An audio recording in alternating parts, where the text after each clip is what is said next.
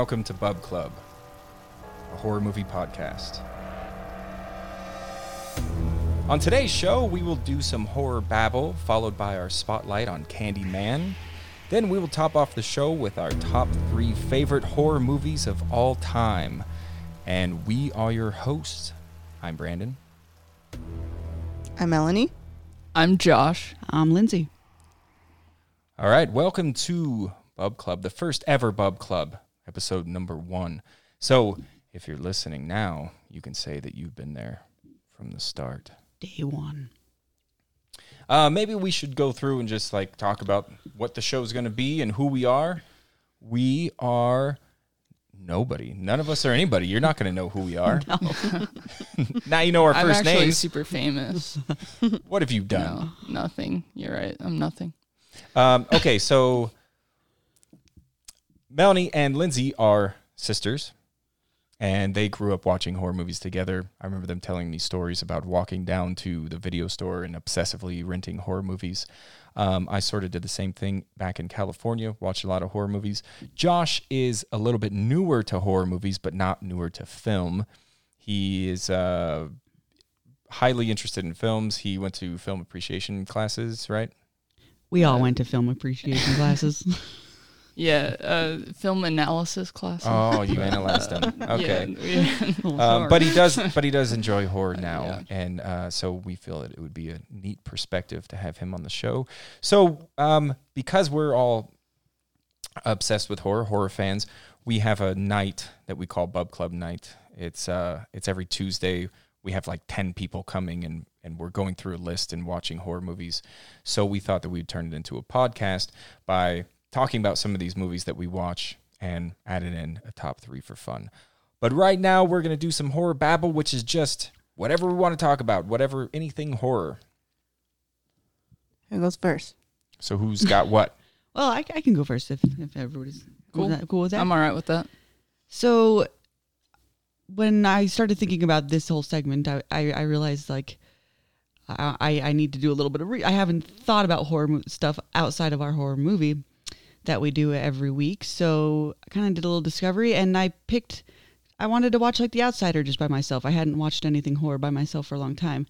And I actually, when I first went into this, didn't realize like how horror it was going to be. It looked more like a crime drama, which looked, you know, somewhat interesting, but I've seen that before. But it, it is a horror show. Like it, it's definitely horrific. And of course it's a, uh, based on a book by Stephen King, and it looks like he's credited as actually writing, uh, helping to write some of the episodes along with Richard Price. So I think it's fun, and it's it feels very like mythical, and there's some characters, some really cool characters that you meet along the way.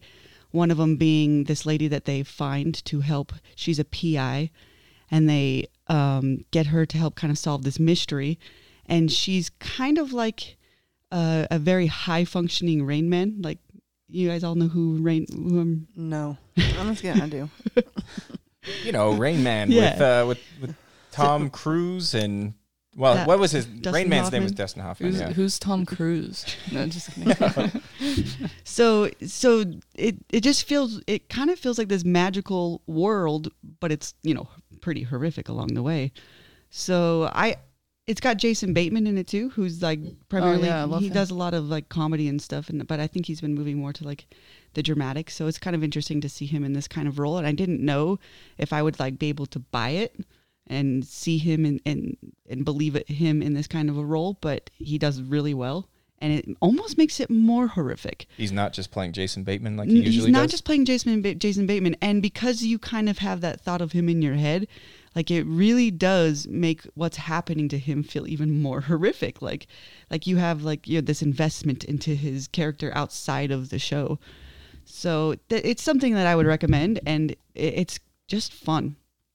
And... Uh, the other thing I, I kind of wanted to go into is Melanie had mentioned to me that there was this new Ted Bundy kind of documentary uh, called like Ted Bundy Falling for a Killer. Uh, it was from his uh, long-term girlfriend's perspective, uh, the lady who was actually dating him before and during the when he and I don't know about after because I haven't gotten that far, but uh, before and during while he was committing these crimes. And I don't think I can finish it. I'm going to be honest. Why? So I don't really want to know any more about Ted Bundy. I don't know about any of you, but I've heard a lot. Like, it's really hard to hear about murderous sex crimes for me. Like, yeah. Really? and and I thought this would be interesting because I was like, well, it's from her point of view. Uh, and it was like about the first three quarters of the first episode is very fascinating because you get this completely different perspective and it's heartbreaking and you see this pain and, and the sadness in her face and and you know what's coming. And as she's kind of like giving you the uh, timeline of everything that's happening, you're like, oh, he hasn't done it yet, but he's going to. And and you kind of it, you feel really bad for her, her and her daughter, which I, I didn't I didn't even know this story. I did not know that Ted Bundy had a girlfriend. So would that be his stepdaughter then? Oh, they weren't married. They weren't married, they weren't married but, right? But it wasn't from him. But, but he you, helped raise her pretty he much. He helped raise yeah. her. And she and she even goes in, the daughter even goes into that of like, you know, he was. How our, old is the daughter world. now? Oh, man, she's got to be in her thirties or forties. Like, okay. You know. And the girlfriend obviously didn't know what was happening, right? No. So, so there, it, she gets a little more into, like, I guess there was a, a day when he came home and he said, I'm going to quit law school. And she's asking him why. And he's like, I can't get over these fantasies of killing and murdering people. And I don't know about you guys, but that is a huge red flag. A little bit of a red flag. I'd be like, yeah. nope. Yeah, I don't know that I could. Like, so I, in my head, I was thinking like, okay, like I'm picturing this from a very outside perspective. I'm trying to, now you didn't mention we were married, by the way. Yeah, we're married. oh, no. But I, so I was, I, I was trying to put it in that into perspective. Like, what if I found out that Brandon was a serial? What if he came to me with that kind of news? Like, what would I really do? If someone told me they had the urge, I think I'd freak out. I would out. freak out, and I would, I would try to stop. I wouldn't be like, okay, well, well let's continue dating. I don't know. Let me take some notes here. I don't know that she was like, okay, because I didn't get yeah, that far. Yeah, but I mean, wouldn't you like? Uh, Okay, someone told me they had like these homicidal urges. Wouldn't you try and like seek help for this person, even if it was through the law? Definitely. Now, again, I haven't got that far. That's about where it ended um, yeah. toward the end of the episode. But I'm just trying to like picture myself in this role. And I feel like I would just want to take my daughter and run. Yeah. Like, yeah. And of course, get them the help that they need. But I would want to pick up my daughter and run and yes. say, you need to yeah. get help and I'll see you when you have gotten help. Especially if there's yeah, a child involved. Right. You hear something like that and you go, hmm. That would terrify me. So, I mean, I guess I guess this watching this served as purpose because I, you know, I went through the whole like role playing of it in my head and it felt like terrifying. I, I felt terrified to be in, to imagine myself in this lady's position where, and that is all very interesting. I'm not saying this is something you shouldn't watch. Where it's hard for me is there are victims that have survived his attacks that start that have never come forward before, that come forward and talk not only about the attack itself, but the effect that it had on their lives. And it's just really hard for me, like, especially if I'm in this like mode of like, I kind of want to be a little bit more entertained than like really get involved in this. Like, this feels a little too heavy for what I'm trying to go for. So if you, if you think, you, you know, you're interested in this, you do have to, it gets very descriptive and very horrific in so many ways. So yeah, real life horror to me is less appealing. Um, I, Melanie is like the serial killer expert, so you'll hear some stuff from her throughout the episodes. Um, but I like to keep it fantasy based. I like to keep it not real. Even if it's realistic in the movie, I can still at the end of the day go, that wasn't real. Right. I'm, I'm, I'm pretty much the exact same way. I, I I teeter on the edge there. I'm I definitely like have this like curiosity about how could someone do this, and I have to delve into this and see like what were they thinking, and like I have it's kind of like driving by a really bad accident. Like I want to look yeah. and see what really happened and how it happened. If there's a severed foot in the road, well, yeah, like you want to get to the like why, right? It never comes. There's no. Like it, there's no answer. You're right. It never yeah. really because fe- I, I think you, in order to understand the why, you'd have to relate, and I don't think you can relate yeah. to this kind of horror. I mean, it's fascinating because you're human and they're human, but there's a huge separation there. Right. But yeah, I don't think you you're gonna ever get answers from it. Um. So something that I'm excited about. So some like horror news slash excitement for me is an upcoming psychological horror movie called Last Night in Soho. Uh, it stars Anya Taylor, who was in The Witch and Split, and Matt Smith, who was one of the Doctor Who doctors. Uh, probably most recent. I don't know. I don't follow it. Uh, this is set in London. A young girl is mysteriously able to enter the nineteen sixties, and time seems to fall apart with shady consequences. Okay, so that sounds like a horror version of like Midnight in Paris, which didn't excite me. What excited me was the writer and director is Edgar Wright, oh. who is uh, director of Shaun of the Dead, Hot Fuzz, World's End. He also did, uh, the latest one was Baby Driver, and he did uh, Scott Pilgrim versus the World. So this is his return to horror, which I'm really excited about because I think he does horror like very well. And I'm, I don't know because there's no preview out for this yet, but I'm wondering if it's still a horror comedy. I don't think this guy can uh, do anything without having bits of comedy in it. But his other horror movies, like Shaun of the Dead, was I felt like teetered on more towards the side of comedy than it did horror, but it had its horrific spots. So I'm really excited about this. The expected release date is September twenty-fifth, and it's called Last Night in Soho. I can't decide if I would be more interested in, in seeing him do another horror comedy, which I would love, or kind of seeing if he could pull off something a little more serious. Like a straight horror. Yeah. Yeah. Yeah. Either way, I'd be fine. Right. But it'd be I'd be more curious about the might be interesting straight see, horror. Yeah, it might be interesting to see something different. So what I wanted to talk about in this horror babble, uh, give a brief review of a movie that I've seen recently called Harpoon. Uh, this movie came out in twenty nineteen. Uh, it's a Canadian horror film about three best friends that get stranded on a yacht in the middle of the ocean. They run out of food and water, and uh, insanity ensues. That does sound terrifying. Um, yeah, it was actually pretty good. Um, not my favorite movie of all time, but I did really enjoy it. I got a little bit of Funny Games vibes from it. Uh, Just that kind of same style of dark humor mixed with uh, people being very, very terrible. I have a question for all of you guys. Do you think if you were put in this situation, insanity would take over? Yep. Yeah. um, yeah, it gets... Uh, when you're out of water and you're yeah. out of food, you're on the brink of death. And uh, you can start to... People get desperate, and people change when they're desperate. I think desperate. Your mind changes, too. Like, yeah. you know, it's... Yeah, you're not functioning no, well. No, no. You know, I, I, I mean... I don't know if I'd get, like, all weird and start killing people and stuff, you know, or, you know, but... You never know. You never know. I might get there. I mean, I don't eat breakfast, and I start getting kind of kooky. I would like to think in my, like, fantasies, when I, like, go through these scenarios in my head, that I am, like, one of the tough ones, you know? I'd be and the passive one, like, okay. You Brandon, guys can eat me, by the way, if we're... You can take my water. Brandon might be the one that goes a little crazy. I might be. I might seem, like, really together the whole time, but really you don't see the, the gears turning. You're the guy that in the end we're like, oh, he was craziest the whole time. Yeah. I just had I, you I guys follow first. me. I'd be the first to die. Yeah, you might. So where does the horror come from? Is it just like the survival and being out, and um, or is it like more psychological? Um, I would. I don't want to get too detailed into it, um, but I guess the horror does come from uh, kind of the secrets that they keep from each other, and uh, the way they. They treat each other. So there's no monster coming about. It's no, not that. It's yeah, more no like... monster. That's why I said it was like Funny Games. Gotcha.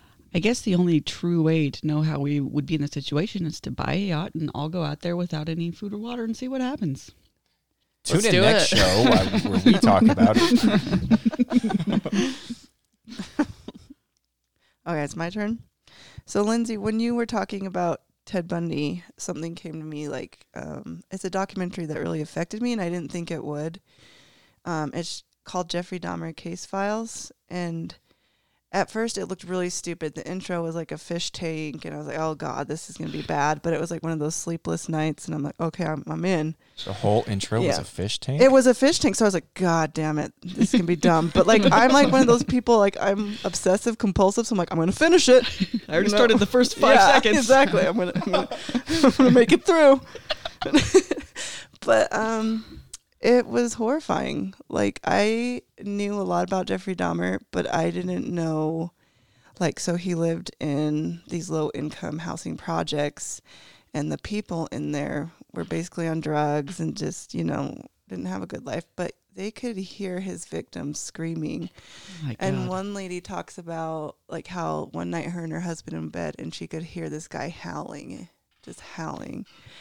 That is horrific. That's horrific, right? And it really scared me. Like, there's different kind of scary, but this one scared me. Like, I couldn't, I was scared. Like, I had to sleep with the light on.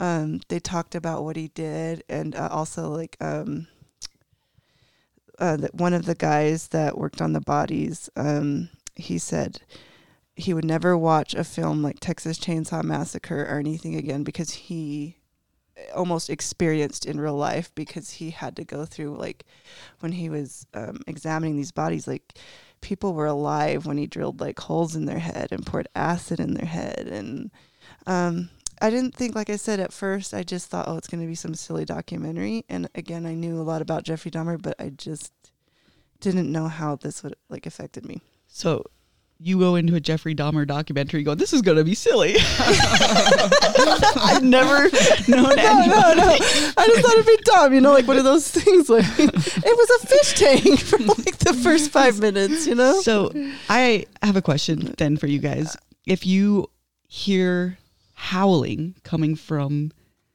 you're in a, you're in this situation, you're in these low income apartments and you hear howling coming from the walls, what do you do? I get some silver because I think there's a werewolf living next door. Well, and that's another thing that's horrifying is this could have been stopped. And so some of the victims' families were very angry and they actually tore these projects down. Um, but like there was one scene where they went and actually screamed at the people who lived with him. And one lady was screaming like, you could have saved my brother. And she was angry. And I mean, I can kind of see that even though these people are on drugs, do you, do you let this happen? Like, I don't know. So here, this was in the projects. Uh-huh. Here's the thing, like, you know how many noises you're hearing in the projects, and a lot of times it's more viable for you to ignore these because if you get involved, who knows what's happening, and how fast are the cops going to rush to projects? Unfortunately, yeah, yeah. That's and the again, case. yeah, they don't. I guess these people have learned not to trust authority, right? And right, why should yeah. they? Um, I don't blame those people, but again, like if it was my brother or my sister in that situation, I definitely think there would be some anger. I, I, there might be that it could have, this would have, you know, mm-hmm. the situation, but in, in the end, I think it is inappropriate to blame anybody but Jeffrey Dahmer. Yeah, no, I was going to no, say, just don't I, kill, right? yeah, no, no, I get that. Yeah. So, um, but I really wanted to talk about Gong Runbo. I don't know if you guys ever heard of him. He's a, a Chinese serial killer, and um. He was caught, they think, killing more than twenty children. And the, how they caught him was um, one of his neighbors peeped through his window and he was naked riding a rocking horse. And um, on further inspection, they realized it wasn't like a child. He made children into rocking horses. You would never get a decent night's sleep again after seeing something no, like that. No, no. Yeah, this is... really become an uplifting I know, I'm sorry. I'm sorry. But, you know, I'm I'm interested in this kind of stuff. But the interesting thing is, is the two cops that investigated the murder, they came out and they were talking to the American news. And they spilled the beans, basically, like they think he killed more than twenty kids and what they saw in there and the, and the kids made out of rocking horses. Well, the Chinese government killed them. They wow. killed the two cops that investigated. Wow. Yeah. So there's all huh. kinds of horrific details yeah, yeah, around this story. Exactly. Yeah. But I'm I'm done with that depressing stuff. I'm sorry. Um, I have a lot of sleepless nights. They are creating a eight-bit retro video game based on Mandy where you can reenact some of the iconic scenes in the film Mandy, which sounds cool. It does. It's probably going to be an independent video game. There's no word on that. But keep your ear to the ground because that sounds really cool. On that note, Josh recently watched a Nick Cage film that I really want to hear about because I did not see it. Yes, um, and I will m- make this spoiler-free because it hasn't had a wide release yet, and I assume most of the listeners have not been able to uh, see it as well. But the movie is Color Out of Space, and uh, personally, I think it's Nick Cage at his best. One of my favorite films by him. Definitely my favorite horror film by him. The acting is great. They have great special effects and some genuinely scary moments. This is based off of the H P Lovecraft uh, short story and of the same title. Of the same title, yes. You know, you know something about Nick Cage is when he's good, he is good. You're not kidding. Like in a very genuine and unique way that I have not seen any other actor be able to pull off. So yeah. here's here's my theory on Nick Cage. He needs a good director. I think if a director just lets him do whatever he wants, he goes to the wild side. And that's fun to watch and all. But I think he needs to be pulled back a little bit. And I think once he teams up with the right director, he's like on it, man. Because that scene in Mandy, that bathroom scene, no spoilers there, but the bathroom scene in particular is amazing. So good. And he's actually really funny too. So I think he needs to get that opportunity to have those moments of wild. But the director needs to know when to pull him back from that. Because right, he gets yeah. a little kooky in uh, in Mandy, but it's never over the top for me. And that's one thing from Color Out of Space. Uh, I was actually able to see it twice. And the first time, it was in a packed theater. And whenever Nick Cage was going through one of these Nick Cage moments, he...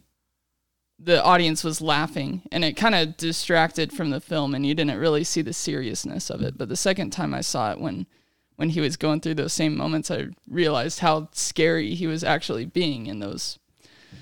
But now, you do this quite often, Josh. You will watch a movie back-to-back at least twice. I know that a couple of films you've watched like three times in the period of a week, right? Yes. Uh, I, I personally just find it... Uh, helpful to see it multiple times to really digest how I feel about it. Um, a lot of movies, uh, especially horror movies, can shock you, and uh, if you're not prepared for it, can really uh, make it hard to see what the movie's trying to say. Yeah, that's very true. Like for me, I would say the first viewing is the experience, and then the second viewing could be like analyzation of it, right? Yeah. All right. So, real quick, this is based off an H P Lovecraft story. Yes. And it's pulled off pretty well. Yes. And it's very... I went and saw it the second time with Josh, and I can attest that it is my favorite H P Lovecraft movie that they've done. Because I, I haven't seen a lot of those pulled off. Yeah. No, they, they well, pulled this one off. Reanimator. Right. That's I, gold. But not a lot. Like, th- there there has been many oh, been of more. adaptations, and, it, and I'm a very misses. big H P Lovecraft fan, and I tend to be disappointed. Have either one of you guys read the story? I have. Okay. I've read all of H P Lovecraft, thanks to Lindsay. I, I have not read the story personally, but I know there are some creative liberties that have been taken. Like, characters are using AirPods. It's set in modern day. Obviously, okay, H P yeah. Lovecraft didn't... Uh, include that sort of stuff in his story. Maybe he did. I haven't read it, so it's very prophetic. All right, I'll end our horror babble with a, a horror fun fact. Um, I'm going to call this fun fact nineteen sixties Repressed America. Psycho was the first American film to show a toilet on screen, and for the first time you hear a toilet flush. Now, to give some reference here, one of the first American films to show blood was a nineteen sixteen silent film called Intolerance. So it took forty-four years to go from blood to gore. I mean, blood and gore to a toilet. Which answers the age-old question, what are Americans more afraid of, blood or pee-pee? Pee-pee. Yeah, pee-pee is scary. Pee-pee is scary. Yeah. Especially I, the wrong kind of pee-pee. What's the wrong kind of pee-pee? You know. Oh, period pee-pee. No. What? My God. Sorry. No. I was thinking like more along the lines of syphilis. You know? That's good. That is out. All right, on that note, that is our horror babble. Up next is our spotlight on Candyman.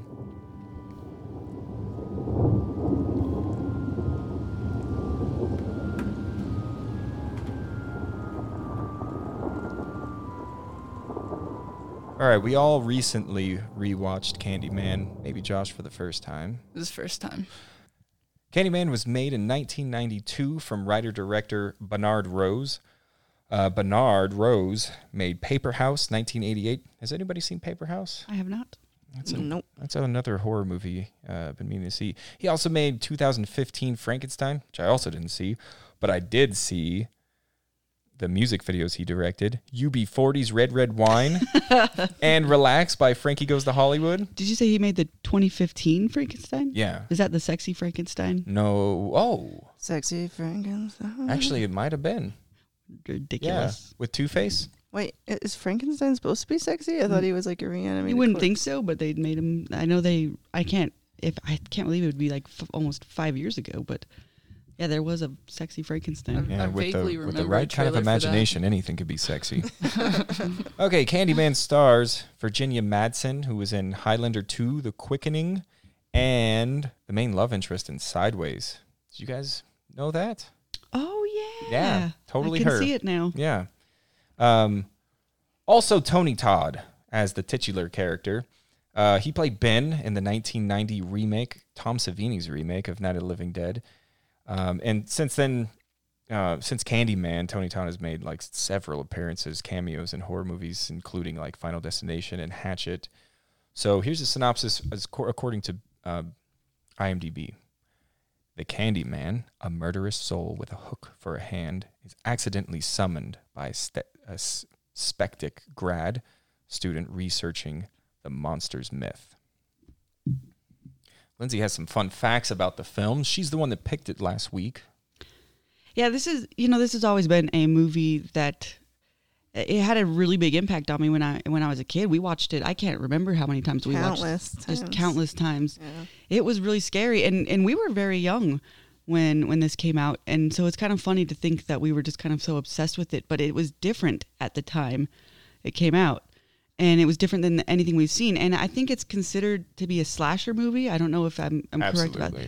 And I don't feel like I am. I that is not my genre. I, I'm not generally a fan of slasher movies. I, they tend to just um, feel repetitive to me, and I, I don't get.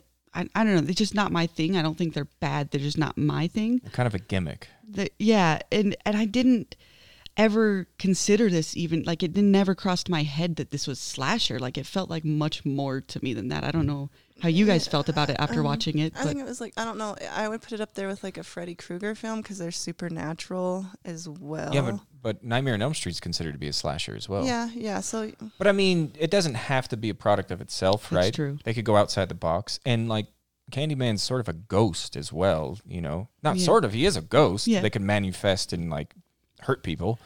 So so I do have uh, some fun facts here, about nine of them that I thought were kind of the most interesting. Uh, so I'll I'll talk about them and then I kind of want you guys' like feedback. So could you have imagined Eddie Murphy in this role because he was one of the contenders who almost got it? And apparently it's not too clear why he didn't get it, but it might have had something to do with his height, where Tony Todd was this daunting tall man, and, and they didn't feel Eddie Murphy would be as as scary. Yeah, but movie magic, they could have made him look taller. You would think so. Can I, I imagine I him know. in the role? Absolutely, because I saw Vampire in Brooklyn. I don't think he would come off as, as menacing. That's my personal opinion. Well, and, and could you imagine saying some of these like, be my victim? You yeah, know, no, you know, I can't imagine his voice going that deep even. Yeah, seeing him, I've just seen him in so many like jolly things that... He's Doctor Doolittle, It right? would a little... would have disconnected me from the movie. Uh, on the same note, uh, Sandra Bullock was close to landing the leading lady role.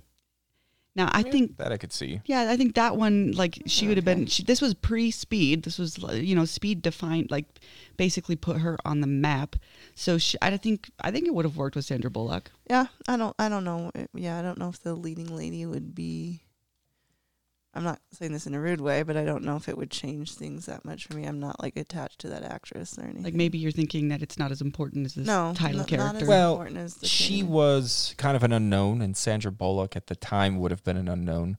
I like Virginia Madsen in this role, but it's hard to say with a movie that's so iconic to put anything else in. Right. You know? I couldn't... I. Personally, like, I, I think Virginia Madsen's perfect, and I, and if someone's like, you could switch her out for Sandra Bullock, I'd be like, absolutely not. She did perfectly yeah. great. The only person I would switch her out with is Scully from X-Files. No. She looks a lot like her. I wouldn't watch it.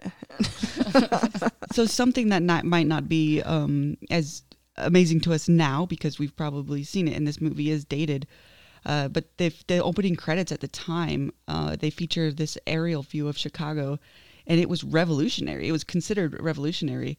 Uh, the director is quoted as saying, we we did it with an incredible new machine called the Skycam, which can shoot five hundred millimeter lens with no vibration. So it's it's kind of interesting to think about some of the technology that was available at that time, and just this like aerial shot, which if you, you know, when I was watching it, I never like took into consideration what it might have been taken to take that shot. But at the same time, I think subconsciously, the beauty of that shot kind of like gets embedded in your head because it's a very iconic scene. Yeah, you know, little details in movies, had they not been there, you wouldn't have felt maybe um, strongly in one way or the other. But uh, like you said, they do something subconsciously to right. you. So like attention to detail in movies is like always important. And I think what makes a bad movie is several missed opportunities of detail. Now, we heard about this when... When uh, before we watched it, Lindsay mentioned this, and when we were watching it, we were kind of saying, like, this has been done before. Like, The Shining has an aerial scene of a car driving down the road, but I think it was Josh, actually, that mentioned uh, the stillness of the camera. Right. I think I think you did. No, wasn't you? I'm I'm not sure. I don't remember. But it, it and then it's coupled with Philip Glass's, like, iconic sound or uh, score for this movie. Yes. And the two of those combined, like, it makes that opening scene, even though it's just this like aerial shot of the city, it's creepy. So every time Lindsay sees a piano, she'll play that theme song. And I completely forgot that that was it. I thought it was something that Lindsay made up. So then hearing it again, it is such a great score. And not just the theme, but throughout the movie, really like ramps us up from being like a typical slasher, like you said, to, to like just a, a, a movie that just feels like a film, you know? Those are my favorite kind of horror movies, where you could almost delete the horror from it and it still works as a film. Right. So another interesting fact is not all of the creepy details uh, were sprung from Clive Barker's imagination. There were murders that were committed using the medicine cabinets as an entry point into people's houses. That's creepy. I think knowing this, like going into the movie, makes it even a little bit more creepier, because I can't, I just can't imagine sitting in my bathroom brushing my teeth and someone just pops through my medicine oh, cabinet no. at me. When no. I was a kid and I watched this, I never looked at medicine cabinets the same way. It really had a, an impact on me. So, and I think that speaks to, you know, it's it, it's important to take these horrific things that have happened in life, and you can kind of fantasy them up and, and make them into something, you know, that it's a little more palpable for for the audience. But it, it the fact that you kind of know, and it's the same along or same lines as like the Ch- Texas Chainsaw Massacres. The fact that you know where some of that imagination and some and some of the things that the director or the writer came up with were based on somewhat real events is kind of creepier. Yeah. Nightmare on Elm Street was based on sleep paralysis, right? And um, Wes Craven was reading articles about kids were dying from it, dying in their sleep from it. I feel like that's why I love eighties movies so much, because I feel like there was a lot of this happening in the eighties where they were pulling stuff from real life and then just reimagining it something right. a little bit more mystical. Well, it kind of feels like the eighties, there there was horror was such an accepted genre at the time that people were able to do that. Like you could you could come up with kind of anything, but yes, it's a horror movie and it's going to work and we're going to do it because everybody's doing horror. So it, it it was it was really an awesome time for horror movies to come around. So all right, so Rose, the director, always saw Candyman as more of a romantic figure than a horror figure. How do you guys feel about that? Uh, yeah, well, I was he, attracted to him most of the time. I don't know romantic, but I guess he was her lover, right? I mean... It, it kind of insinuates yeah. that there's something between the oh, two of them. Oh, absolutely. He's like... Yeah, and, and I feel like he, um, and spoilers here, but I feel like he drove her to madness to, like, join him, right? Well, definitely, and and I think the baby is a big part of that, because I, if you remember the story of Candyman and how he kind of became who he was, is he got a white woman pregnant, and they they killed him for it, and you don't really know what happened to the wife and baby. You can assume that they're probably okay, but he lost them, and he lost that life, and, and I think, you know, he... There's parts in the movie where he, he says to her, like, you were always her. And I and I think that, you know, he's trying to get that back, and he's taking her and the baby with him. Yeah, I think that's a good yeah. analyzation of that. Or he's just like, hey, look, I got a baby. Now you got to be with me. Someone's got to take care of this crying baby. I'm not going to do it. So I, the bees, the bee scenes in the film are also very iconic, yeah. and these are real bees. These are real bees in their mouths and classically across their trained. Classically trained. So I, I was under the impression that they were like actor bees, like they'd been like, you know, bred for acting. But so they they were special bees. They they were bred to be on on this movie, but they were newborns, and they used newborn bees because they're a little less aggressive and they had less powerful sting- stingers. So these bees that you see in the movie are only twelve hours old by the time they make their debut. Somebody ah. called PETA. So they, they were saying that there was supposedly no little bee killing deaths. Yeah, because yeah, they when they got them off of the actors and, and everything, they used like the nice, comfortable bee vacuum. I'm sure putting a handful of bees in somebody's mouth, there's bound bee death. To, yeah. to be some, some casualties. There's to be casualties. It's the eighties. We did whatever we wanted to be. So Tony Todd, however, was stung twenty-three times. So all those bees died, right? Right, they, yeah. yeah. They must have died. That's so how at bees least, work. At least twenty-three bees yeah. died. Oh however, he got a bonus for each time he was stung. I try now, to get stung. I, so I, th- I was thinking, it's like, yeah, how was many... Yeah, he flicking t- them in the ass. Because I, I bet it was like a thousand dollars a sting. You're, I would be like, I'm taking all these stings, as many stings as I can take. Uh, and speaking of more of bees, Virginia Madsen, what almost... declined to play in the in the role because of this bee scene that she was going to have to do later, and she had claimed to be allergic to bees. So the director went and he got her tested, and it turned out she was more allergic to wasps' stings. So he just kind of said, you know, you're not allergic, you're just scared, and and, and this, and he kind of like pumped her up a little bit, I guess, by degrading her, I don't know. And um, and and anyway, she did it, and she was just like, yeah, it was the greatest thing, you know. She was very like pumped about doing it. So that's kind of cool. Think, you know, like she overcame a fear during this, because I, I don't know. I don't really have a fear of bees, but if you put a bunch of bees in my mouth and all over my body, no, no, I'm going to be scared. Yeah. You know, I'm concerned at least. Remember when I kicked the bee's nest at school? Yeah. Jesus. Like, I don't know how many times I got stung. So speaking about the uh, score earlier, so Philip Glass actually had agreed to do this movie based on the idea that it was going to be more um, based on a book, a short story by Clive Barker called The Forbidden. And he, I guess he had loved that story. And uh, have you guys ever heard about The Forbidden? No. I hadn't. No, I hadn't. So uh, The Forbidden is a short story about urban legends that come to life and how a downtrodden community protects their own because of this. And I mean, if you think about what Candyman is, like, that sounds kind of like Candyman, but apparently... This the story is maybe a more poetic. I I don't know what he's expecting, because so he he Philip Glass was actually really upset at the fact that he, that he called it a low budget slasher. Which would you guys refer to it as a low budget slasher? I don't I don't know what the budget was, right? But it doesn't feel like one. No, it doesn't feel like low I was budget. Just saying. It feels more like a film, and I mean, I mean the score helps with that, right. But I mean. I don't know. It didn't. It didn't feel like a low budget. I wouldn't say it was a B rate or a low budget. No, because yeah. he. I guess he like the way he described it. Is he thought it'd be more artful, and I, I thought it was pretty artful. Yeah, I mean, she climbs out of a mural of Candyman's mouth. That's pretty yeah. artistic. It never. It never really felt like trashy or anything to me. It no. felt really awesome all the time. So there was a scene in it that I felt was a little cheesy, but I know exactly why they did it, and I liked that they did it. Now, when she, when um, Virginia Madsen's character goes into the projects to start researching Candyman for the first time, the projects are like very scary, and there's some thuggish, ruggish people out there giving them a hard time, and then they go up, and the whole... The whole apartment building is like really ugly and worn down, and then a, a woman comes out with a with a pit bull, and then ends up inviting him into their house. And this house is like super wholesome and like wallpaper on the walls. It transforms and, into a different world. Yeah, it's just like a like it looks like the outside of it should be like a white picket fence. Now I think why they did that was saying like not all people living in the projects are thugs, right. And this is true. You know, and this lady is just there taking care of her baby, and that's what she cares about, and she's very protective. That's why she has the pit bull, and she keeps her house very nice. Uh, the cheesy part is, like, I don't know how nice you could make a project's apartment look. I mean, maybe she went out and bought wallpaper. Right. Yeah, she did Walmart's. a really good job. She did a great job.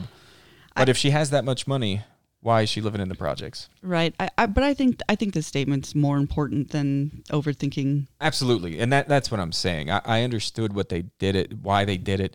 And actually in the nineties, like it probably didn't feel that cheesy. But True. Now is the only thing that I would say like doesn't hold up. And and which brings me to a point where when I first watched this movie as a kid, I was terrified from it. And the second time I watched it, it was like mid-twenties, maybe early twenties. I rewatched it, and I didn't like it. But this third viewing of it, I like loved it. So I think maybe like I was had some dark times in my early twenties, and just like that that affected my judgment, which is uh, something I, you should never trust a person that's that's going through a hard time when it comes to movies, because they're just going to hate everything. You know, this movie's got a lot of flack too. A lot of people um, have made claims that it's it's racist, and I'm I'm not sure I agree with that. Um, I you know I don't know how the African American community feels about it as much, but I feel like, you know, I've heard a, a, a lot of them say they like it and then they're proud of it.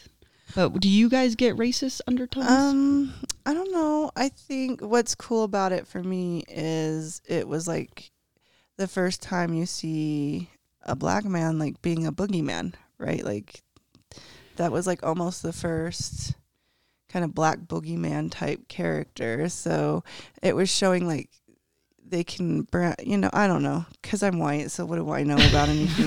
But that's a good point. Know, I don't know yeah. how much I could comment on it, except exactly. uh, I mean, I to call it racist, then would you call like, you know, Halloween racist against white people because he's a slasher killer? Is that the like gup that it's getting is because it's a black uh, yeah, killer? You know, I should have done a little more research into why. I'm sure, I don't know that it's because he's a black killer. I think it's more of um, how they portray the projects? Possibly, possibly, and just people in the projects maybe. Well, and I think it's like maybe, I don't know, kind of a, a black guy going after a white woman. That, like, that you might know, be that it. Kind of fear. I don't know.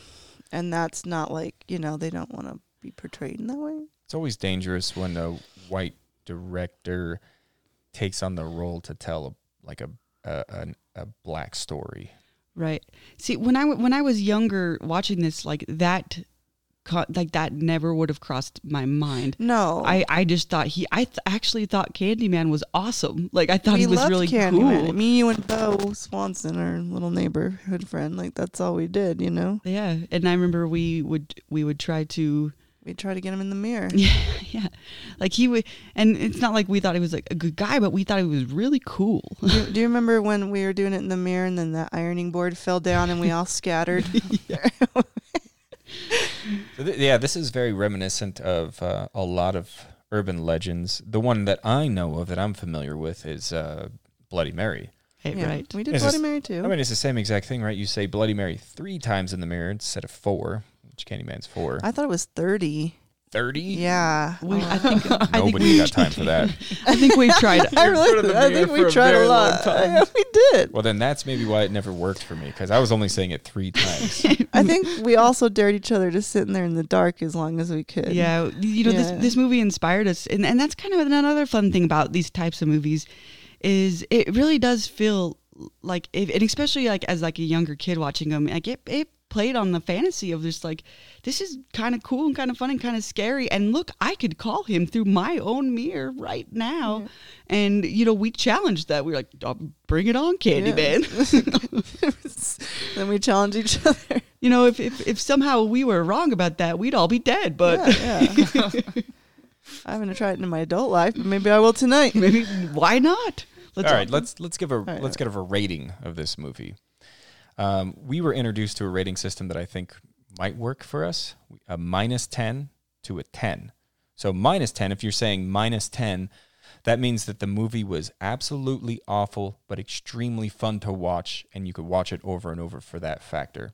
So then like minus five or minus one would be, or zero would be that it's just absolutely awful. You I don't want to watch, watch it again. again. It's not funny, and I never want to see it yeah, again. Yeah, and then on the other side of the spectrum, five would be decent, ten would be amazing. So good reference. Howling seven minus ten there times ten. Yeah. So I think I personally would give this a seven. That it was my exact thought. Seven. I'd give it a six. I'm not going to give it a seven, but I think a six. Yeah, I was uh, I, I was going to say seven, but I don't want to just be a follower. But no, I'd give it seven. Yeah. Okay, so Bub Club rating is seven. Melanie's doesn't matter. Take that, Melanie.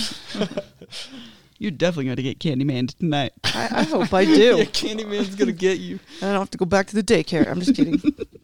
um, all right, so I, b- before we move on, I do want to mention that a twenty twenty remake is set to be written by Jordan Peele. I do believe that it's his Monkey Paw Productions as well. It's going to be d- directed by Nina DaCosta. Tony Todd will be in it, but as, not as Candyman, as a character named Styx. Uh, I don't even remember a character named Styx in the original. Maybe it's just a role for him. Candyman will be played by... Pronounce that name for me. It looks like Yahya Abdul. Abdul Mateen. Uh, you would recognize him from Manta in Aquaman and Cal Abar in Watchmen. Nice. So he's Candyman in it. I am excited. I'm excited. I didn't know that. Yeah. Um, it's in post-production now with an expected release date of June twelfth. Ooh. I feel like at this point, Jordan Peele for me could do no wrong. Like, I trust him. Yeah. Yeah, if he's behind this, I mean, he wrote it, and he's written two fantastic horror movies, and if he's producing it as well, I trust who the the director, if he had anything to do with who's who he picks, I would have to, I would trust that. So, yeah. All right, so that was our spotlight on Candyman. Up next is our top three horror movies of all time.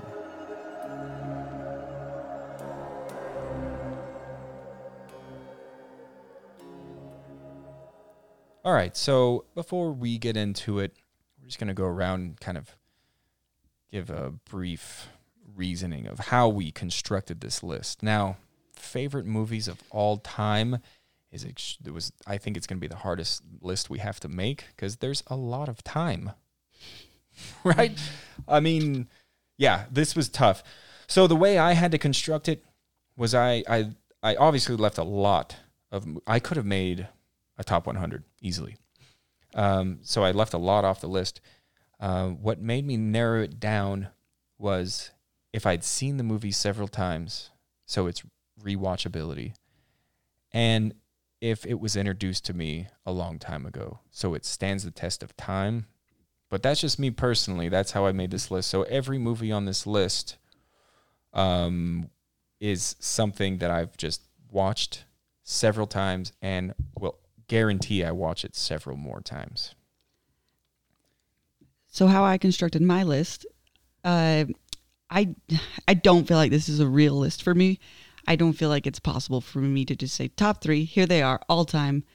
So I decided to construct it this way where um, the ones to, more toward the top are movies that have stood the test of time for me, that had a big impact on me growing up, that, uh, you know, branched me off into different directions of, of movies because of them, like that kind of genre. And then I also, I really wanted something new on there. I didn't want to, I didn't want to just not think about the newer things that have come out. So I asked myself, what is like the newest movie that's just like scared the crap out of me, which is really hard to do. Like I, I, I don't have too many movies where like it hurts to watch alone. So that my list is, is a little bit of half and half. And if, and if it was a newer movie that made the list, it had to be one that just terrified me to the bones. I agree with Lindsay where it's hard to give a top three at all time, but this is the top three of all time for me for this moment. Uh, Brandon mentioned at the beginning that I'm relatively new to horror movies. I've been watching horror movies pretty regularly for the last year, so a few of them are more recent, but uh, I have picked movies that uh, by the end of them, I had to think about them for maybe even a week. I just kept thinking back on them. Um, nice. So all these movies stayed with you after? They stayed, yeah, they stayed with nice. me for a while, and uh, I have rewatched them multiple times. The rewatches are even better than the first watch. Nice. Okay, I'm going to go with just movies that scared the crap out of me because, like Lindsay, it is hard for me to get scared. So when I get scared, I really like that feeling. So I'm going with like the movies I watch by myself that have scared like the shit out of me. Yeah, good. Yep. All right, let's get into it.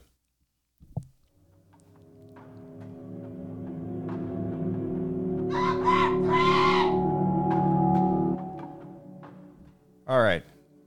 My number three is City of the Living Dead, which came out in nineteen eighty, written and directed by Lucio Fulci.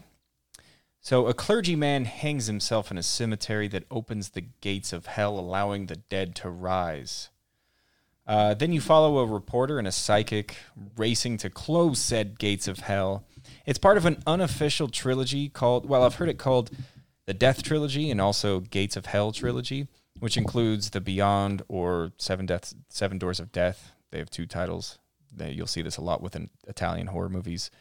Uh, the and the House by the Cemetery. This is the first one in the trilogy. Um, so I got really into giallo and horror and Italian-made horror movies, and I watched a ton of them. And this one I just kept watching, and there's something about it that I really, really liked. There's an Uh, ambiance to this movie, like when the priest hangs himself, it just feels creepy. And there's a several scenes where it's like you you the camera's in the car and it's panning through these streets that are just empty when this is happening, and it's like very foggy and very gothic feeling. Also, it's a zombie movie, but at the same time it's a ghost movie, so the The fact that these zombies are also ghosts, like the thing about zombie movies is you could board up a house and be relatively safe. These ghosts could go through walls and squeeze your brains out of your head, like just by going through your head. And that to me is terrifying. Also, so Lindsay and I watched this in her dad's theater room, and the menu of the screen on screen is the, the zombie ghost girl. And during the credits, we fell asleep and woke up to this giant, because he's got a he's got a theater room, so it's this giant screen. This giant, like, zombie girl that we saw throughout the whole movie. It was terrifying. So Lu- Lucio Fulci, is is this the one where he's kind of, like, known for the, the there's at least a scene where somebody's eyeball gets stabbed by I feel something? Like that's every movie, yeah. Yeah, yeah there's always there's a, yeah, an eye no. puncture. Those, I, you know, I, they seem to be, like, very similar, but at the same time, they, they freak me out. Like, I'm just like, no, every time it happens. I'm like, don't do it. Yeah. I should talk about the ending to this movie, if you guys remember. The ending is... Yeah. It's like this really pleasant music, and this little boy is running up to his mom, very happily running to his mom, very normal, while she screams bloody murder about it. That's right. So supposedly what? The little kid is supposed to be a zombie, right? But he, he's not. He's clearly not. So there's a ton of explanations of how the end took shape. Uh, some say the editor spilled coffee on the footage of the original ending, forcing the crew to improvise. Uh, some say that Fulci changed his mind about the ending after the shooting was complete, and this was the best they could do. Um, that ending is super confusing and out of place. I don't remember that. That's and weird. Even with the explanation of the little boy, like, supposedly being a zombie, which you, you know he's not, it doesn't work for me. Yeah, uh, so it doesn't work, but I love it. Because I love it so every bizarre. time. It's so bizarre, so unexplained and funny that, like, it doesn't ruin the film for me. It just leaves me with, what the fuck just happened? And, like, I kind of like when films do that. We watched it with our group, which a lot of them were just like, what was that? What was the, what did you just show me? But anyway, um, that's my number three, City of the Living Dead. All right, my number three is Nori, The Curse. It's a Japanese movie. Um, it is found footage, which I know sometimes is a big no-no. um, and it has some long scenes where, like, you're going to fall asleep a few times. But when you get to the good stuff, and especially the ending, I don't know if we want to give away too much on this show. You know, I, I, I feel like these movies that have been out for a while... Do you think it'd be okay maybe, for me Maybe to, don't give away, like, surprise endings, well, but... Well, it's not really a surprise ending, but, in the, like, there's this little boy, and one of the characters uh, smashes this little boy's head in with a rock, and then he gets up and they hold hands and like walk off together. Aww. So it's like very creepy. And like some of the imagery is what like scared me. The imagery in it like horrified me. There's one amazing thing, like Asian horror films are amazing with this ghost ghostly imagery. Yeah, like, yeah that, they've got it nailed down. That J horror, man, that is like I thought I was done being scared until Melanie started showing us some of this stuff, and I'm just like it. And some of the stuff is like really low budget and looks like it's filmed on like a like a nineteen nineties like home video recorder. But it doesn't matter. And like they still know how to pull off like really scary scenes. And it sticks with you. It yeah, does. It and does. this this like a lot of the imagery in this movie, like I was scared. And that's hard to do. My number three is The Shining. Um, I don't know if I have to go into any explanation to the plot. If you haven't seen The Shining, uh, you should probably go watch it right now because uh, it's a, a very great movie. But I just really enjoy slow burn, I guess. Uh, most of the movies on my list can probably be described as a slow burn. But uh, the foreshadowing is also really cool, and I just love the creepy imagery and... beautifully shot. Yeah, beautiful. Yeah. This is one of those movies when, where as a kid I saw it, I just snore town. I just, I didn't understand it. it to me, it wasn't scary. I'm like, oh, okay, now there's an accident. No, who cares? And now then there's you, what? An accident? An accident. And, and oh, an accident. Ax, okay. And then I watch it when I was older, and I was like, this is beautiful. Like, yeah. Just pure beautiful. And it's definitely, I could, you know, it should definitely be in the top, top like, of all time. Yes. Uh, I'm glad you included it. It would be like an honorable mention for me. Uh, I was the opposite of Lindsay when I watched it. When I was a child, uh, my pants were soaked in piss because it, like, freaked me out, man. Those twins and the, the, like... it goes from making you feel like all like, ooh, who's that lady? Yeah. And then, oh, God. You know, if you haven't seen it, there's a sexy naked lady who turns into a very unattractive naked lady and is does not seem friendly after that. So my number three, this is something more recent, uh, a movie written and directed by Ari Aster, I believe that's how you say his name, is Hereditary. So synopsis for this would be when, when the matriarch of the Graham family passes away, her daughter and grandchildren begin to unravel cryptic and increasingly terrifying secrets about their ancestry, trying to outrun the sinister fate they have inherited. I don't even think that synopsis does it any justice. This is one of those movies that came out, and I was excited to watch it. I, did, I hadn't read or heard anything or even watched a whole bun- a bunch of trailers or anything about it, but I, I'd heard... people say it was good and that it was very scary. So I was like, oh, let's see. Let's put this to the test. I think the first time I watched it, I might have watched it by myself. And it was like reminiscent of, of when I was a young kid and I watched The Exorcist by myself and I had to run out of the house. I This gave me that same exact feeling. And I have not been or felt this terrified by a movie in, in probably over a decade before I watched this. Other than some of the J-horror, I guess. But this one really got to me. I remember the first time I saw Hereditary, I was house sitting and I was alone in this big house.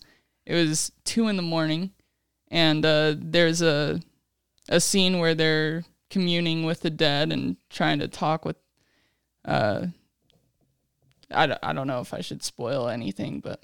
Again, maybe um, maybe not too much with the yeah, end.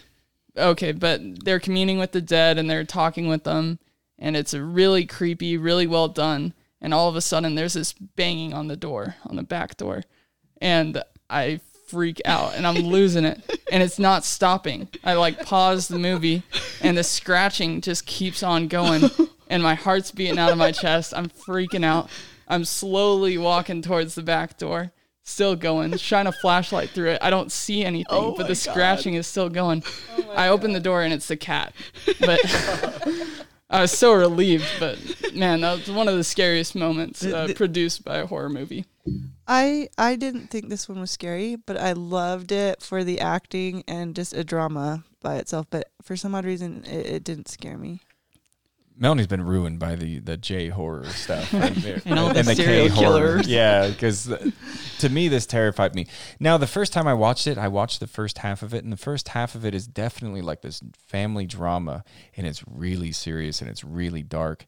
And um, I stopped it because it was like, we were going to go, we were going to take a flight to L A the next morning. And it was like, this is way too late. We need to go to bed. And I went to sleep thinking, like, I don't know what the big fuss is about. Because this was, like, talk of the town for a while, this movie. And it just, like, I was like, I, it feels unpleasant to me. And I don't like the family drama stuff. And then I finished watching the last half of it at my grandmother's house, which creeped me out already. My grandma's house. Somebody died in it. And there's old people in this movie. My grandma is an old person. And it terrified me. I watched it on my phone with headphones, uh, and man, yeah, scary. And then rewatching it, because I've watched it several times after that. Um, and now the the family drama stuff makes perfect sense, you know, because it's like this buildup, this slow buildup, and you get to know the family, and the the the torment of the family, like, really gets it. It's part of the story, uh, because spoilers, like. It would be spoilers to say, like, why. Yeah. And I really don't want to spoil this movie. Like, if you haven't seen Hereditary, you got to see Hereditary if you're a horror fan. And you have to see it from the perspective of not really knowing what's going on, or else it kind of gets ruined for you. But uh, and another reason why this actually made, because there, there's a you know there's a lot of, like, J horror and everything that scares me, like, to the bone. But the the score in this one, and and for me, like, a perfect movie. It not only is like per, like wonderfully written, wonderfully acted, but if you have this score that can, like, bring you into this moment even harder, like, when it's terrifying, the music is just like just as terrifying. Like, it just adds that aspect of terror to me. Like, and you take the music out and it's still great, but, like, just that extra additional, like, fear that it instills in you is just so good to me. It's also based on a true story, so that makes it really scary as well. No, that's not true. All right, moving on. Number two! All right, my number two is Return of the Living Dead. Okay, so I promise all of my movies aren't of the Living Dead. But uh, Return of the Living Dead is something I saw a very long time ago, and it had some scenes in it that stuck in my head for a long time, and there was there was a while where I was like, what was that movie? And then I found it Um, in my teens, and, like, to this day, like, it's it, I, I, it's so rewatchable. This was uh, in nineteen eighty-five. Dan O'Bannon was uh, was the director. He was primarily a writer, so he wrote Dark Star with John Carpenter, uh, with John Carpenter, and it, it was John Carpenter's uh, debut film. He wrote Alien, the first Alien, Phobia, Dead and Buried. Um, he only directed two feature films. Uh, One was called The Resurrection, nineteen ninety-one. I never saw that. But John A. Russo originally wrote the script, and the producers brought it to O'Bannon to direct, but he refused, feeling that it was too much of a serious attempt at making a sequel to Night of the Living Dead, and didn't want to intrude so directly on Romero's turf, who was currently making Dawn of the Dead. So O'Bannon decided instead to rewrite it with more humor in it. And this is definitely not, like, a serious horror movie, although it has some, like, really cool special effects and some really gory scenes, people getting kind of arms ripped off and whatnot. Um, but it's, like, super funny, and gosh, it's just, like, punk rock, and it just, like, touches, like, so many of my pleasure buttons.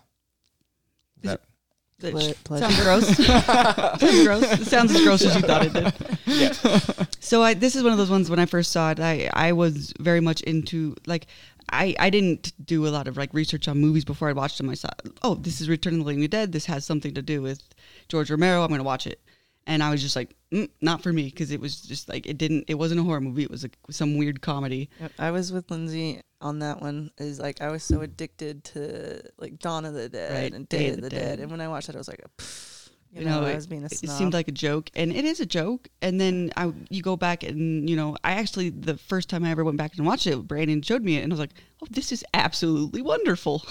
it, it's fun. I mean, if there's if there's like pleasant horror out there, this is it. I mean, this is one of them. There's some unpleasant things happening in it, but it does it in such a, a light way.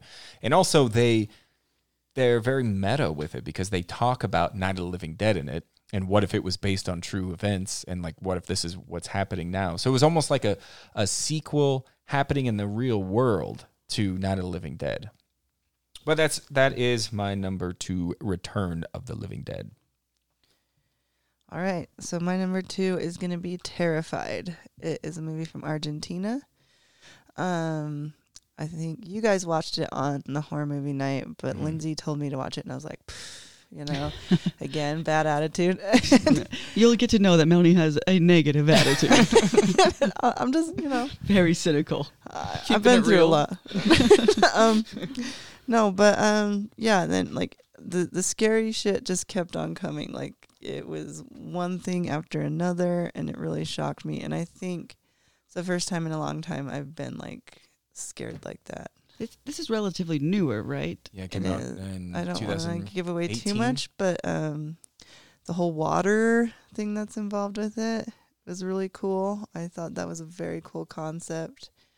Um, I don't know if that gives away too much, but I don't no, think so. That's um, fine. It's okay. It's yeah. such a good movie. Uh, um, the little boy sitting at the table, yes, just like doesn't move. Oh and my god! When he turns for, his head, oh my gosh, man! Oh. Yeah. Um, I remember watching a preview for this and go and, and having almost the same attitude as Melanie, but then when we watched it, I was just like, in. The whole yeah. time.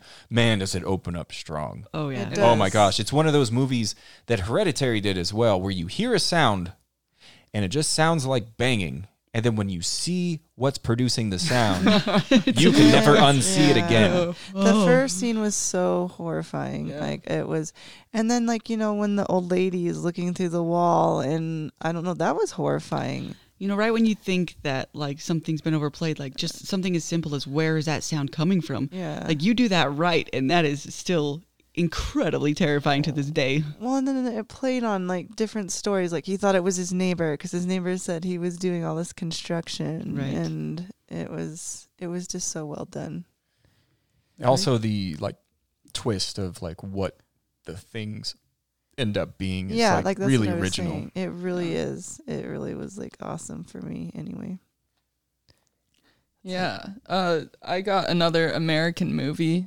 Melanie's cultured over here.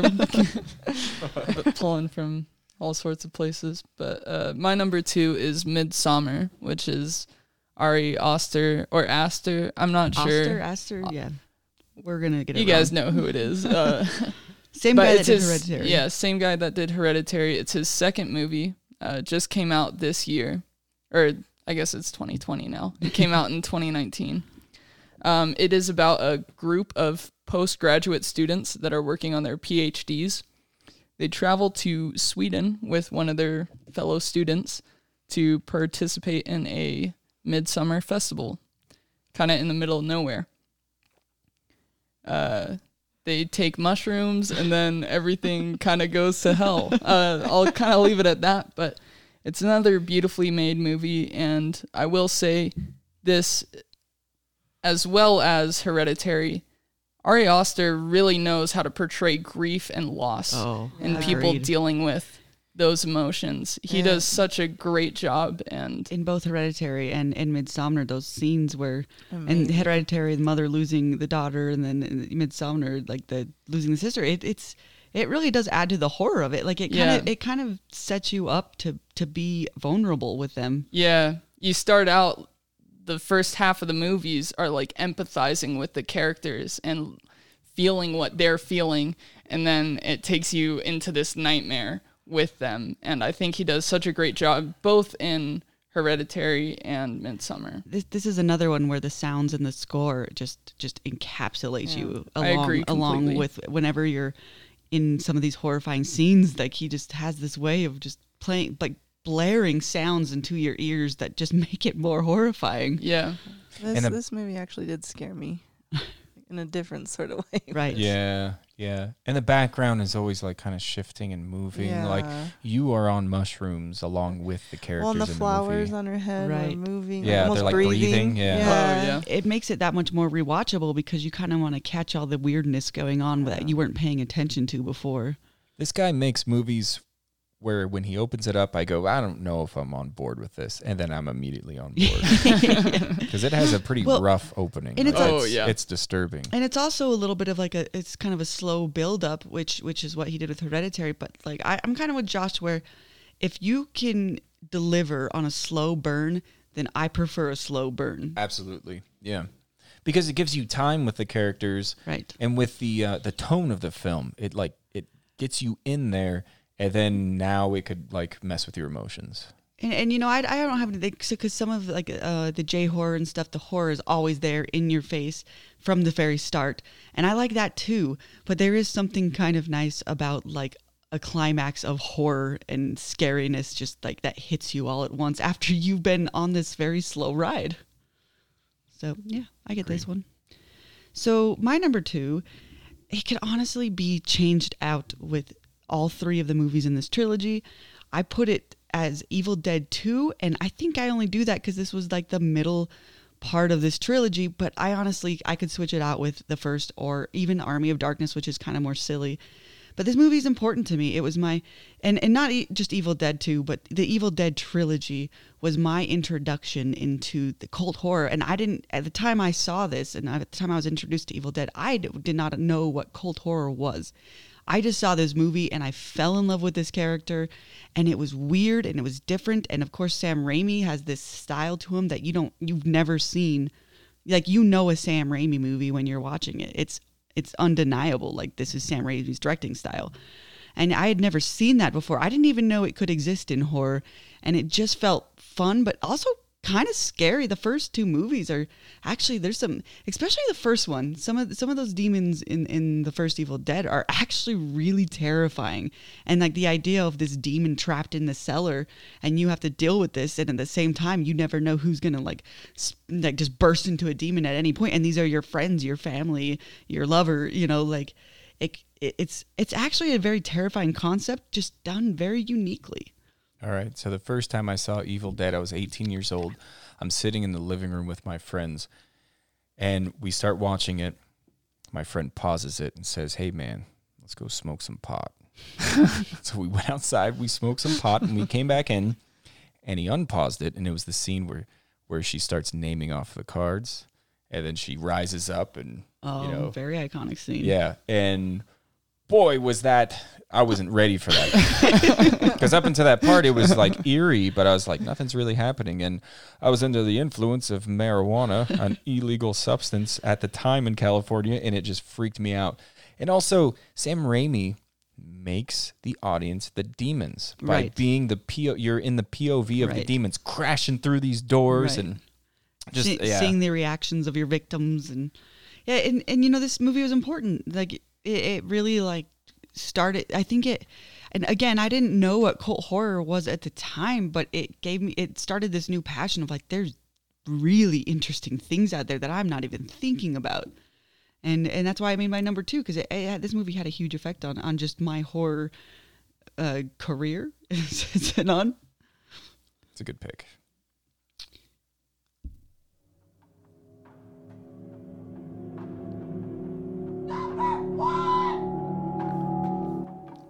All right, so my number one is American Werewolf in London. I knew from the start when I was making this list that this would be number one. It's been my favorite movie, my favorite, probably maybe one of my favorite movies of all time, like considering all genres of movies, but definitely horror. Uh, came out in nineteen eighty-one, and it was done by John Landis, who at the time had only done comedies. He did the Kentucky Fried Movie and Animal House and Blues Brothers. And Rick Baker was the effects designer. Uh, and, like, man, some iconic scenes that still hold up today. The transformation in this movie to the song Blue Moon.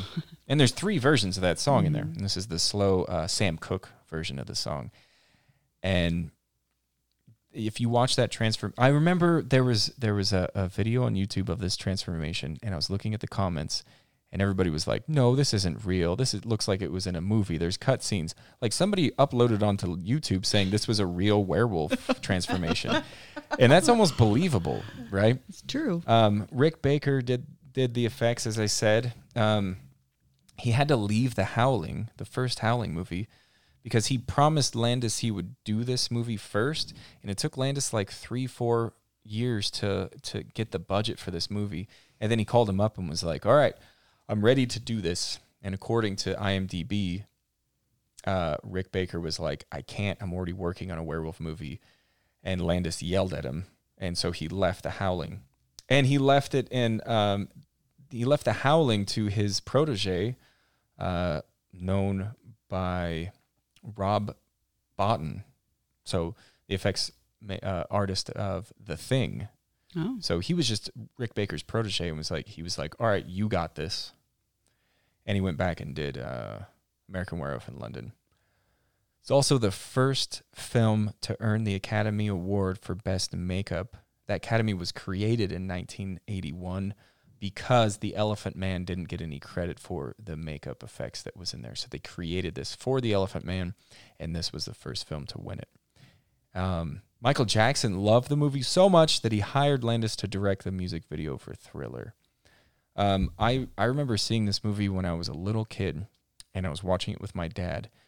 And this happened several times when I was a little kid. I ain't afraid to admit it.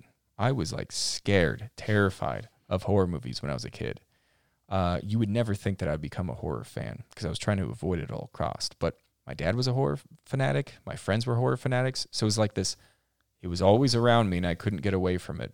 And I remember he would rent horror movies, and I'd go in my bedroom and be like, "I'm not going to watch it. I'm going to play with some G I Joes. And I would hear the sounds of it. And that was worse because my imagination came up with far more horrific things that were on the television. So I found myself having to watch these movies.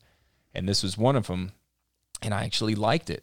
Like, it's very kind of lighthearted and fun, has a lot of comedy in it. I mean, the zombie that keeps coming back to him is terrifying and keeps getting more and more gruesome as the film progresses. Um, but I just, like, loved it when I was a kid and still love it today. I would happily watch it right now and still be just as excited. Yes, this was actually one I hadn't even watched until you showed it to me. Melanie and I growing up, we, we weren't really, we didn't choose like the werewolf movies no, and so much. No. We, we kind of wanted. Well, um, except for Evil New, New Moon zombie. Rising and The Howling. Well, well, that, yeah, and that was kind of a joke, but uh, we, we didn't get in, into like the werewolf genre a bunch. We liked zombies. No. We liked other stuff like, yeah. uh, but however, before I had ever watched this one, I made the mistake of watching Werewolf, uh, American Werewolf in Paris. I believe it was something yeah, that was a little bit newer. One. Yeah. Shouldn't be which, associated with this. Which but, was yeah. just awful. And yeah. so I did associate the two for some reason or another. I'm like, oh, I've never watched. This is what happens when I try to watch the, uh, an American Werewolf Anywhere. And when I actually sat. That's the next one. so, when I actually sat down and watched this, it's just, it's brilliant. It's so brilliant. And the, it's the story is kind of like heartbreaking. It's it's a perfect like horror movie. It has everything you want in it. It has kind of this drama, and you really like empathize with the character. You don't want him to be really going through any of this. He's a good guy, and even his friend is a good guy, and what he has to go through. And it, it's got like so many elements I never thought would have even been there. Like, yeah, it's got a zombie in it, and and you wouldn't even think to, of that element to be there. Zombies, kind of zombie ghosts. Zomb- yeah, right. Um, but like it opens up with the the two. They're like going on a, a backpacking trip through Europe, and they're in this like desolate uh, the moors. Actually, they're on the moors, and they're just having a conversation of like like two young guys would, talking about girls and and uh, this and that, and telling each other dumb jokes. And so like immediately you're like you can relate to them or or like feel sympathy for them, and it. It, and then what happens to him is very tragic, and you're already like you're already very much like the characters. And it's a, it's a scary first attack. It's a brutal animal attack. Like even if it wasn't a werewolf, like if that was just like a bear, let's say, it's it's like a terrifying situation. It, it was horrifying because I I agree with Lindsay. I didn't watch it till Brandon suggested it, and I really ended up loving it, and especially because, like you said, it was like watching a real werewolf. Like when he turned, it right. was amazing. And um, it's short. It's like an it's hour short. and twenty minutes. And in the in the beginning of the movie, you don't really see the werewolf. You see how they're reacting to it. And they're telling you, like, it's circling us. And, oh, my gosh, what is that? And you don't see it. It nabs one of their shoulders, and that's the only time that you see it. And then they, and then he looks to his left, and it's just like a naked dude. And so the whole time they're saying, like, a madman attacked you. And they're, like, clearly, like, he's, like, scratched up yeah. and, like, torn apart like an animal attacked him. But no, like, no, no, you're cool. Yeah. The humor in it, too, is, like, just fantastic. Yeah. It's, like, so, like, kind of weird humor that I that I appreciate. And then it ends so abruptly. And kind of just heartbreaking. Sad, yeah. yeah. And then it starts with the... the bow, ba, da, bow, yeah. bow, ba, da, bow. The other version of Blue Moon. It's so happy and upbeat right, right when you see something like so sad. Yeah. Um, but it's just like... the like it's so easy to rewatch because it's like an hour and twenty minutes. And I always feel like it's like a half hour every time I watch it. So that's my number one, American Werewolf in London, not Paris. Right. Definitely not Paris. My number one is Moi, Legend of a Portrait, and this movie comes from Vietnam. Um, it is centered around a revenge. This um, these two girls are best friends. Um, the other one kind of screws the other one over and writes a book about her that she's like a whore, and it's like a very famous book. And there's this painting that's supernatural, and you can call upon it to... take revenge, but the stuff you have to do to get your revenge um isn't very pretty. And um it just it was really good for me. I wouldn't say that it had a lot of scary scenes in it, but I think what because I'm not gonna spoil it, and Lindsay, you're probably not gonna like it, it's got got a little rape in it. Um mm. But it, you can kind of see where this girl's coming from and why she's hurting and like what why she's willing to do what she's gonna do. Um, and I like the story in it. It made me sad, but it, there was some scary moments too. I was going to say, it sounds like the plot for Ghostbusters two until you said the rape part. Really? You know, and that's, a, that's another thing. So there is, you know, some of that in some of these horror movies, like yeah. in, especially in Shudder, which is one of my favorite movies. Yeah. And I, It's not like I, I can't watch a movie that has it in it, but it, it, if it is there, it better damn well be a very vital part of the See, story. And this was a very vital, and like it was, it wasn't like unnecessary, like kind right. of, you know, it was in there for a reason. And and I also don't need it to be like prolonged or too detailed. Like no, it, and I it get wasn't. the idea. Yeah. I get the idea. It gave yeah. you the idea, and like I said, it gave you the reason of why this girl wants revenge as bad as she does. Um, And okay. yeah, I would I would give it a watch if you guys haven't. Have to, seen I haven't it. seen it yet. What's so. the name right. of it again? Moi, Legend of a Portrait. My number one movie is not one that I would recommend to everyone, but is a movie that I really enjoyed myself, and that is Climax, uh, directed by Gaspar Noé. It's a French film, and it is about a group of dancers that are preparing for a tour in America. They are rehearsing in a remote area, and they have an after party. So the first part of this movie is just this very hypnotic, very long dance scene that is just really amazing. You see uh, most of the actors in this movie are actually dancers first, and they this is the first film for a lot of the people in it. But the after party uh, gets... pretty crazy when they've realized that the drinks have been spiked with L S D. And so it kind of becomes a whodunit, where they're trying to figure out uh, what happened, and it's kind of a Lord of the Flies type thing where they all start attacking each other and fending for themselves. It's uh, my favorite horror movie because it's probably made me feel more horrified than any other movie I've seen. And it really feels like a nightmare when you're watching it. It, it really, like, as you're going yeah. through this experience with these people, it, this one, you know, this isn't even something I would have sought out on my own. So I am glad that, you know, you brought this to me. But it is it is definitely horrifying. Like the situ like thinking about somebody just giving me L S D yeah. without my knowledge is horrifying or enough. I think thinking about the scene where they throw the person out in the snow, not giving away too much. Um, that was horrifying for me. Out right. of all that stuff, it was still pretty horrifying because like imagine I could imagine being in that situation where you're tripping on L S D and you're thrown outside oh. into a blizzard. Yeah, I don't know. He might have got off easy compared it's, to the rest he, of them. No, he, he actually did. wasn't because he didn't drink, and that's why they threw him out. Because oh, okay. they assumed that because he didn't drink. But still, like, what a that. what a horrible thing to, I don't know, to do. It, yeah. And there's more horrifying things that come. But what's horrific for me is uh, they're trying to figure out who spiked it. Try to figure out anything on acid, and that's very difficult to do. Yeah. try, to figure out, try to figure out how to unzip a tent. Let alone, like, uh, uncover a mystery. Yeah. This, follow clues. Um, yeah, me also, I, I wouldn't have sought this out. And Josh brought it to our horror movie nights, and at first I was like, this is, like, really interesting because of all the dance scenes. But the dance scenes are, like, they're really long, and sometimes it feels too long. But the the choreography in this is so brilliant that you're just, like Josh said, you're, like, mesmerized by it. And then there's, like, this really long scenes of just people talking. Oh, Just yeah. having conversations back and forth.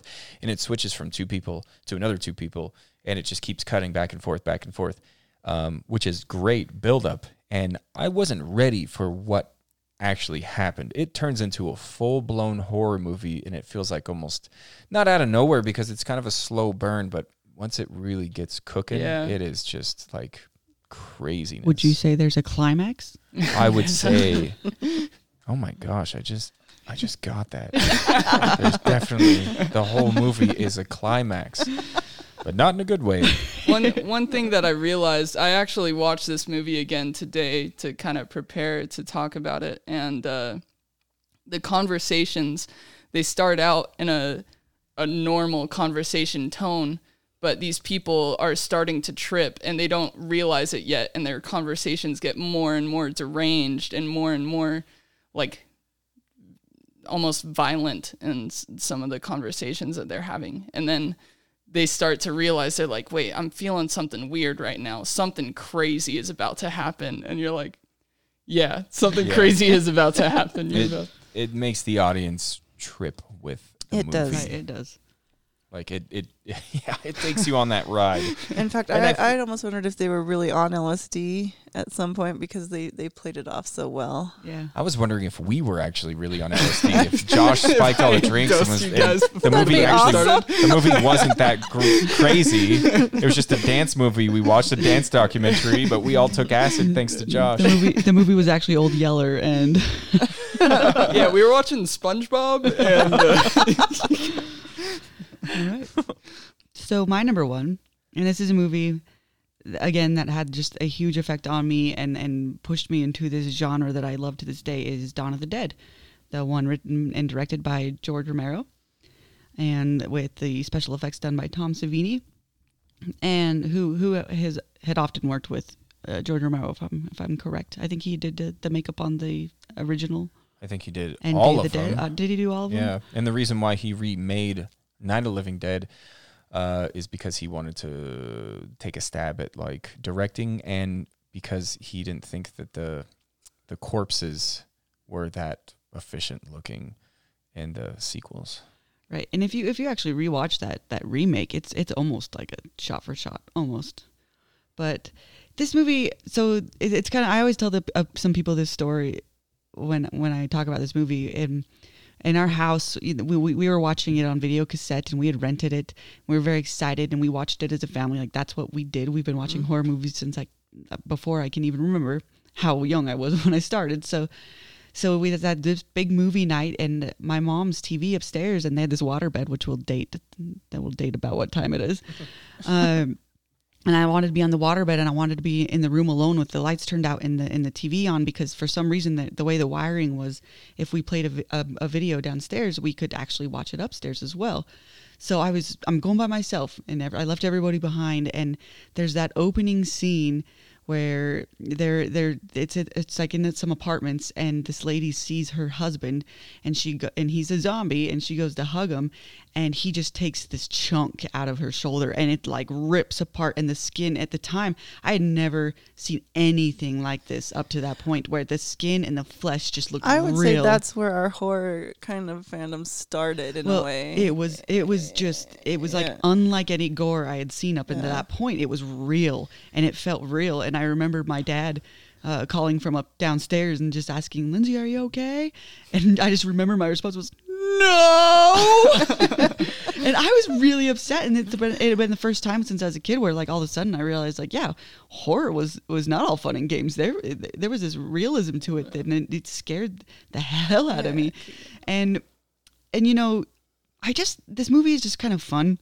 In, in, in a way, like, there's that, there's some terrifying stuff. The makeup's really cool. Like, a, a cool thing about... Um, Tom Savini doing it is I, I, I hear like a story, like George Romero calls him up and like, hey, I need you again, and and what he said was like, think of some cool ways to kill people. Like, Tom Savini had like a lot of freedom on this movie, so it it's kind of like, I think that's why like the the graphic, or like, I wouldn't say graphics, but the special effects um do look so amazing to me. It, it was different. It and and when somebody's got creative freedom, especially somebody like Tom Savini, you, you know you're gonna probably get some gold. And this is actually the movie where the famous saying, when the, there's no more room in hell, the dead will walk the earth. And how do you guys think, like, George Romero came up with that? Like, where, what kind of space do you think he was in? Um, I think he was actually trying to make statements with all his film. Um, I don't know what yeah, you guys I mean, think. Um, this was a social commentary on yeah. consumerism. And the fact that it took place in a mall tells everything, right? Yeah. The fact that maybe he was thinking society is like getting worse and worse with this, and uh, and he's like, what happens if we all go to hell? You know, like, so he was just blasted drunk, and it just popped out. There was really nothing to that. Like, really? It's one of the greatest sayings. I love that saying. And he was just kind of shit drunk, and it just came out. And he, he's just like, yeah, I was just like, I was hurrying and trying to finish up some stuff, and that came out. I'm like, well, you're a damn genius. Like, there was nothing, there was nothing that good that, when I ever got drunk, it was just blah, blah, blah, blah, blah, you know? Yeah. Nothing, like, beautiful came out of my mouth. I think my favorite statement in that movie is, um, when the dead walk, we must stop the killing or we'll lose the war. And I think maybe that was the statement. Yeah. Oh, well, he made... Yeah. The reason why I just love George Romero, and, and maybe not so much his later stuff, but definitely his earlier stuff, is there were statements being made. And yeah. there was a lot more depth. It wasn't just a zombie movie. And I feel like because then the eighties did become so saturated with horror, horror movies became, almost became this kind of joke and this joke genre. And that's not what horror movies are to me. Like, it is a very serious genre that I take very seriously. And...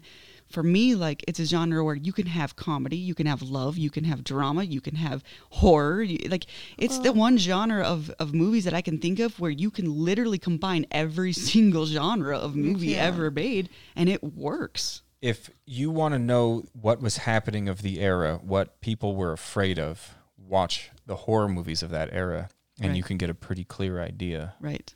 You know, eighties was like Cold War, like the threat of uh, of World War Three.